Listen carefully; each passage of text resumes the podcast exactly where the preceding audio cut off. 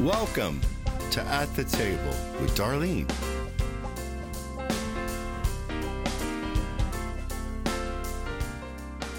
Welcome to At the Table with Darlene. We are so glad that you have joined us for this podcast. And as I, as last week, we also this week we have a couple of our leading ladies uh, for women around the world that are going to share a little bit of their testimony. They shared this uh, during conference time, and but I want you to know them a little better. Last week you got to listen to Christy and to Dara, and this week you're going to be listening to Sarah Radford and many of you uh, have heard uh, Sarah Radford has been on the podcast, but want want you to hear her story a little bit farther tonight.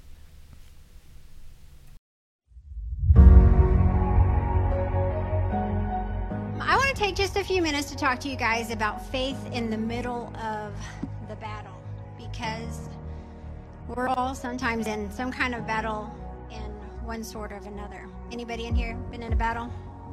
Right. So when we first decided on the warrior theme, the first thing I thought about was the shield of faith because we just got done with the Armor of God series in Kids Rock and Nora's little AHG group. We've been talking about the armor of God. So that's immediately what I thought of was the shield of faith. And so Ephesians 6 16 kept going over and over in my head. In all circumstances, hold faith as a shield to quench all the fiery arrows from the evil one. And sometimes we say it a lot when when it rains, it what? It pours. So it feels like the fiery darts from the evil one are coming. They're coming at you. They just keep coming and they won't stop.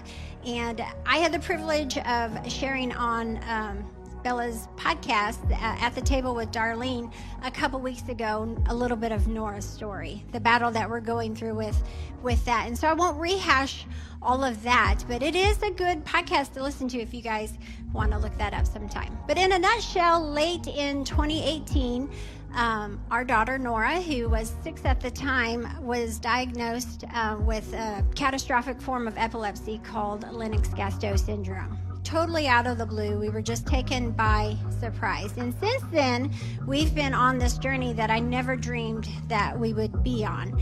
And not only have we been on a journey, but we've been in a battle.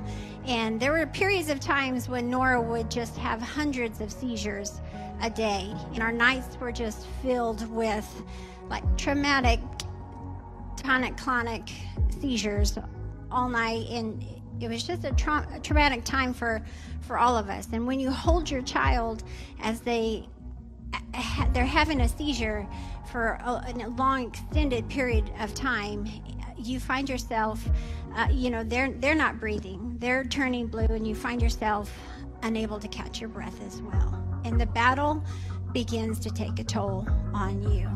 And during this time, I really just felt like my faith was just exhausted It just got to, to just deflated. I knew the Word of God. I knew what it said, but all I could see was directly in front of me. My daughter was struggling so much. I could not, for the life of me, get a vision of seeing her healed because the struggle right in front of me was so was so severe. I couldn't see um, the seizure slowing down or, or stopping. When the Bible says, "Without a vision, the people they perish. And I just felt that in my life. I felt my breath being restricted. Have you guys ever heard that statement that sight is what you see when your eyes are open, but vision is what you see when your eyes are closed? And when I closed my eyes, all I seen was the reality was what was in front of me. And as a mother, I was heartbroken to say the very least, but that wasn't the end of our story. We've been in the middle of a battle. And if you would have asked me four years ago if I was a warrior, I would have laughed at you and said, No, I'm a lover, I'm not a warrior. But the definition of a warrior, and Miss Sonia kind of hit on that uh, yesterday, is being engaged in warfare uh, or some kind of struggle. And when I say my family, and not just my family, but my church family, literally picked us up off of the ground, put a sword in our hand and the shield of faith on our arm. And together we have been fighting a battle. So, yes, I am a warrior. We are warriors. So, guys, faith is the ingredient that God is looking for to produce what we don't even think is possible right now. I feel like God is saying that He wants to revive our faith. Uh, and this just is what God's speaking to me, just sharing a little bit. And I'm sure there's somebody out here who might be feeling kind of the same way. The word revive means to give new strength or new in energy to. And some of you guys, you've came in and your faith's not dead. You still believe God. You're just defeated or you're, you're deflated. You're discouraged. You've stopped believing for God to work in that difficult situation in your life. It's like, yeah, I tried before and it didn't work out. Or, yeah, we, I believed God for it and I didn't see it happen. You guys, this is just my piece of my story, just like like Dara said, these are just pieces of our story. And I'm talking about healing because that's what my faith's on the line for right now. But you have a story. Your sister has a story. Your brother has a story. We all have those fiery darts that are coming at us to attack us. And they all look different for each of us. And maybe you've come in here and you're battle worn. You're tired. You're maybe about to give up, and you found yourself saying words like, maybe it's just not meant to be. Maybe I'm not meant to be a business owner. Maybe I'm not meant to have children. God didn't want me to have children. Maybe my child will never be saved. My child will never be healed. Maybe I'm 40 years old and I'm single. I guess I'm just not supposed to be married. My marriage is in shambles, and the only way out is divorce. I want to encourage somebody here today whose faith is on life support. Faith and facts, they work together, okay? So, facts are what's happening, it's what you see. But faith is what can happen. God's not asking you to ignore the facts going on. He's saying, I want you to apply some faith to those facts and just see what I won't do. So some of us have we don't have a problem. We can believe that God can do God can do it. But we have a problem with believing that he can do it for us. And some of us have based our faith on what was said, the diagnosis that was given. We heard it, but God's asking, What did I say about you? What did God say about your situation? Our faith shouldn't be moved by our circumstances and the things that are going on around us. Our faith should be that ingredient that is moving the situations and the circumstances. What's that scripture? Talks about if you have faith the size of a mustard seed, what can you do? You can move the mountains. And God's just asking us today to get a vision. If I asked you today, what can you believe for God to do in your life? Would you guys have a specific answer for that? Or have you been so discouraged for so long that you won't let yourself dream again? You won't allow yourself to grab a hold of that vision of what God can do in your life. And what is that thing that God had placed in your in, in your heart what do you see when your eyes are closed? What's that vision? What can you imagine god doing in your life? And some of you guys are sitting here and you're thinking and you're taking inventory and you're thinking yeah i'd forgot about that or i put that on the back burner several years ago. I'm asking you god's asking you to begin to dream again. Begin to believe. Begin to see your wayward son coming back to christ. Begin to see your daughter healed. Begin to get a vision of yourself on the mission field in full time ministry. See your marriage strong and restored. I dare you to believe God. What can you see with your eyes closed? Look beyond your bank account, looking beyond what's in front of you. I want to challenge you guys to dream again, to dream with the faith element, your faith in there, that if God doesn't do it, it's okay, but He can't do it unless you put your faith in it. So, lastly, real quick, I know my time's running out. But yesterday, as we were waiting for our time to come up here and, and speak, Luke came up to me and he said, "Oh, people were giving their testimony. He said, "Is Nora going to give her her testimony?" And I said, "No, she's she's not going to give her testimony." He thinks of it and he says, "Nora's going to give her testimony." I'm like, kind of like he knows something about the schedule that I don't. And I say, "She's not even here. She's not. She had to leave for a minute and she's going to come back, but she's not on the on the schedule, she's not given her testimony. And he said, No, Nora will give her testimony.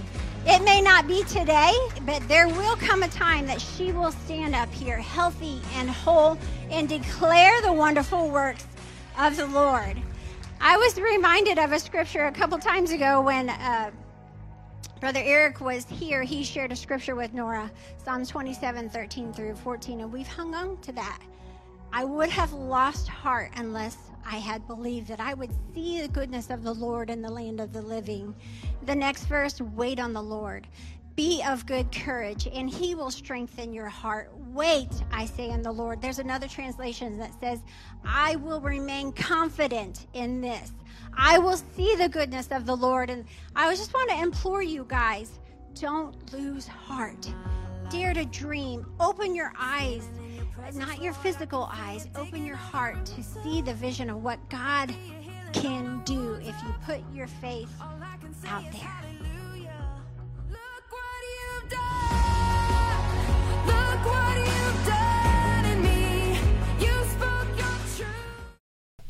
Thank you for listening to Sarah Radford and uh, her testimony. And I know that God's got some really wonderful things for that sweet girl. Uh, she's being asked a lot to uh, come and minister, and uh, she's great with kids and uh, speaking to people. I know you enjoyed it. And now I want you to listen to Carissa. Uh, Carissa is Carissa Gonzalez. She has been also on our program and we just love Carissa. She's a mighty woman of God. Uh, God has anointed her and uh, using her. And so I just want you to listen to a little bit of her time of speaking at our ladies' conference. Carissa, take it away.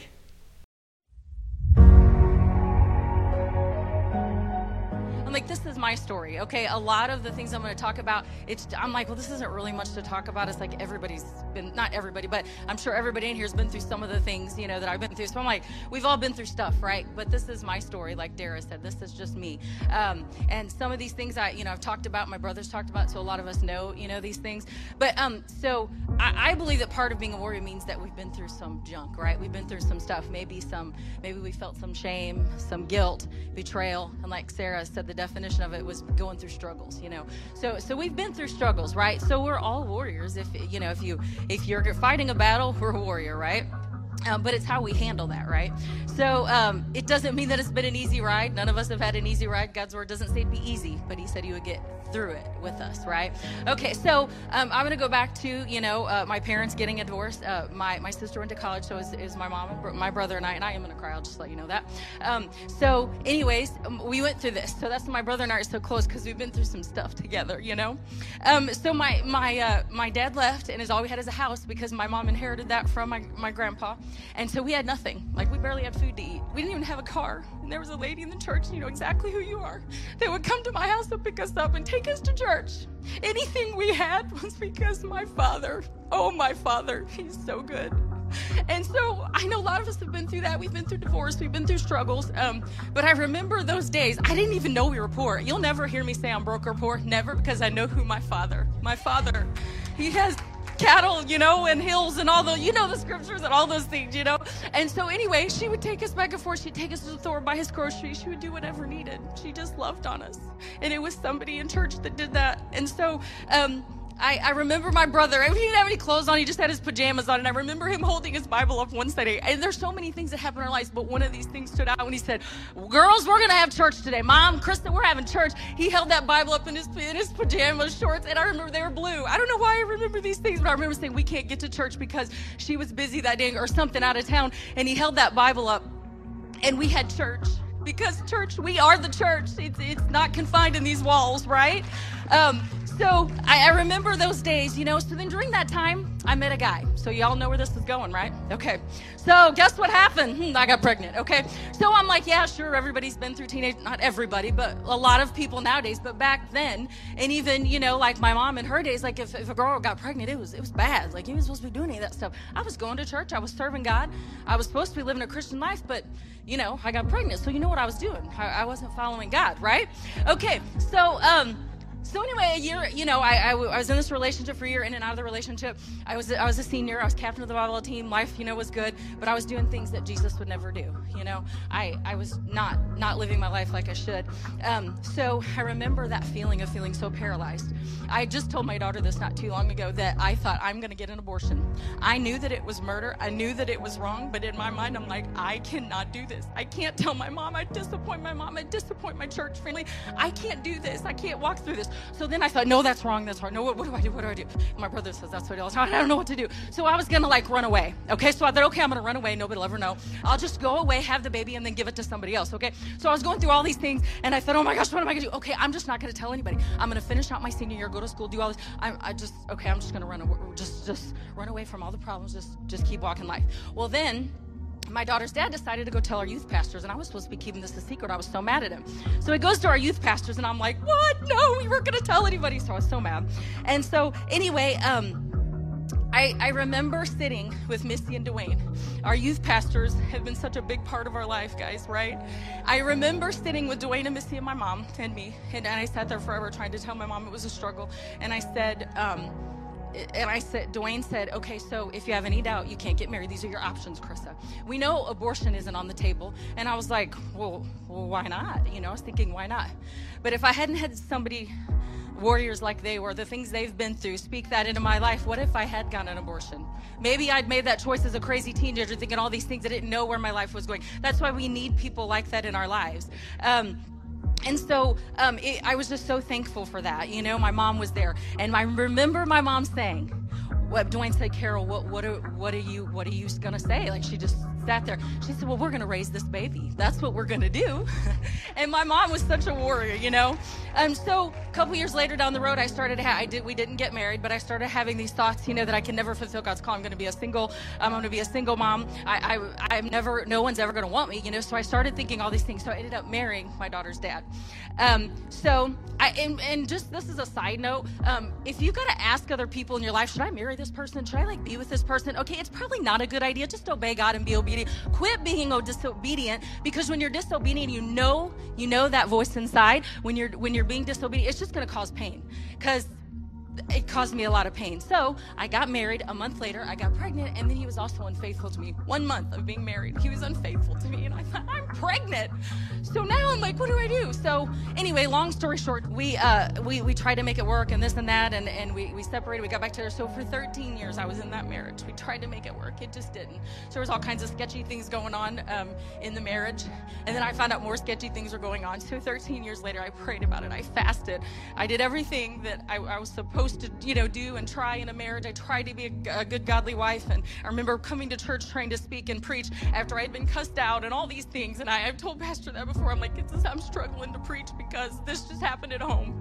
And it was just such a struggle. But I kept running towards God and He kept running away from God. And that is the key that God has saved me in my life because I keep running towards Him.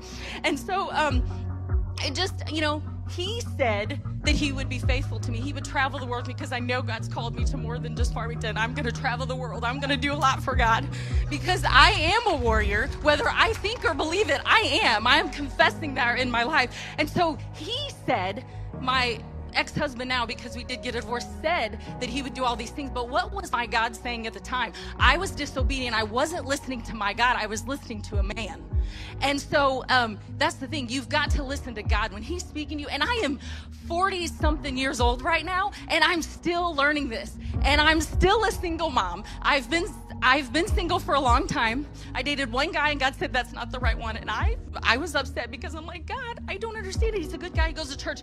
He said he's not the one. But but God, I'm still single. I don't understand. I'm trying to do everything right. Like what's the problem, you know? Um so that in in 2012 it was a rough year for me. So I got a divorce.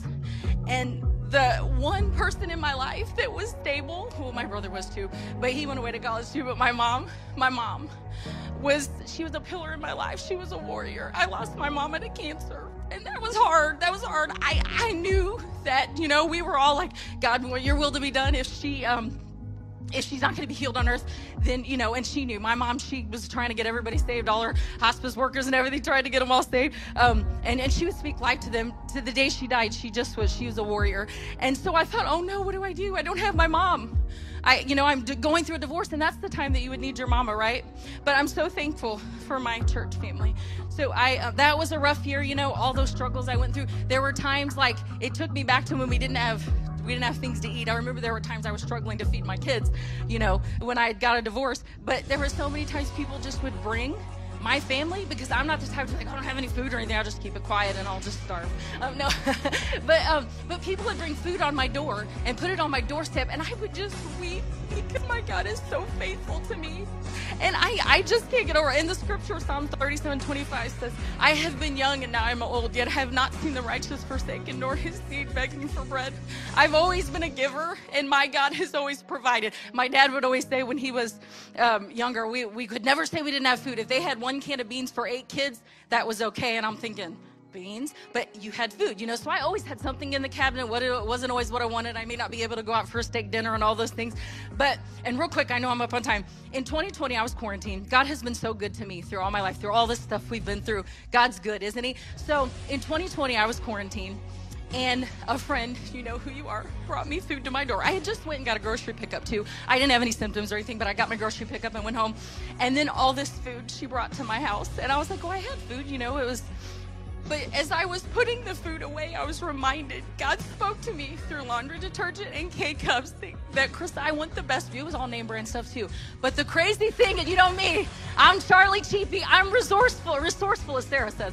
But anyway, um, God spoke to me through that and and I was just weeping, putting all that away. The, you know, God says, "I am here for you. I am faithful." And the thing of it is, that person said, you know, I was like, "How did she know that I I drink decaf coffee, almond milk, like all these things?"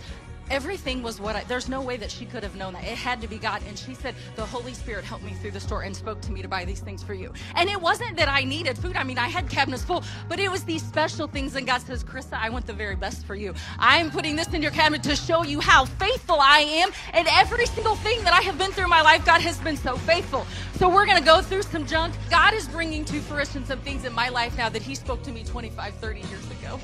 I'm working at the church now, and there's so many things God's doing in my life that I never thought I would see. See, it was still there, but it's not that ride that I thought it would be. It's not like that smooth sailing. It's been like this and this and this and this, all kinds of craziness. But my God is faithful, so I am claiming that I am a warrior.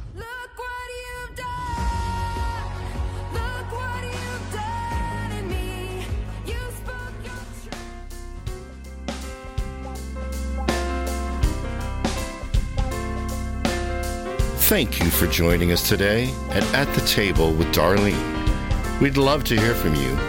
Email us at darlenesolidrock at gmail.com. Let us know any topics you would like to hear from At the Table. You can also check us out at darleneroads.org. Also at wawministries.org. Thanks again for joining us at At the Table with Darlene.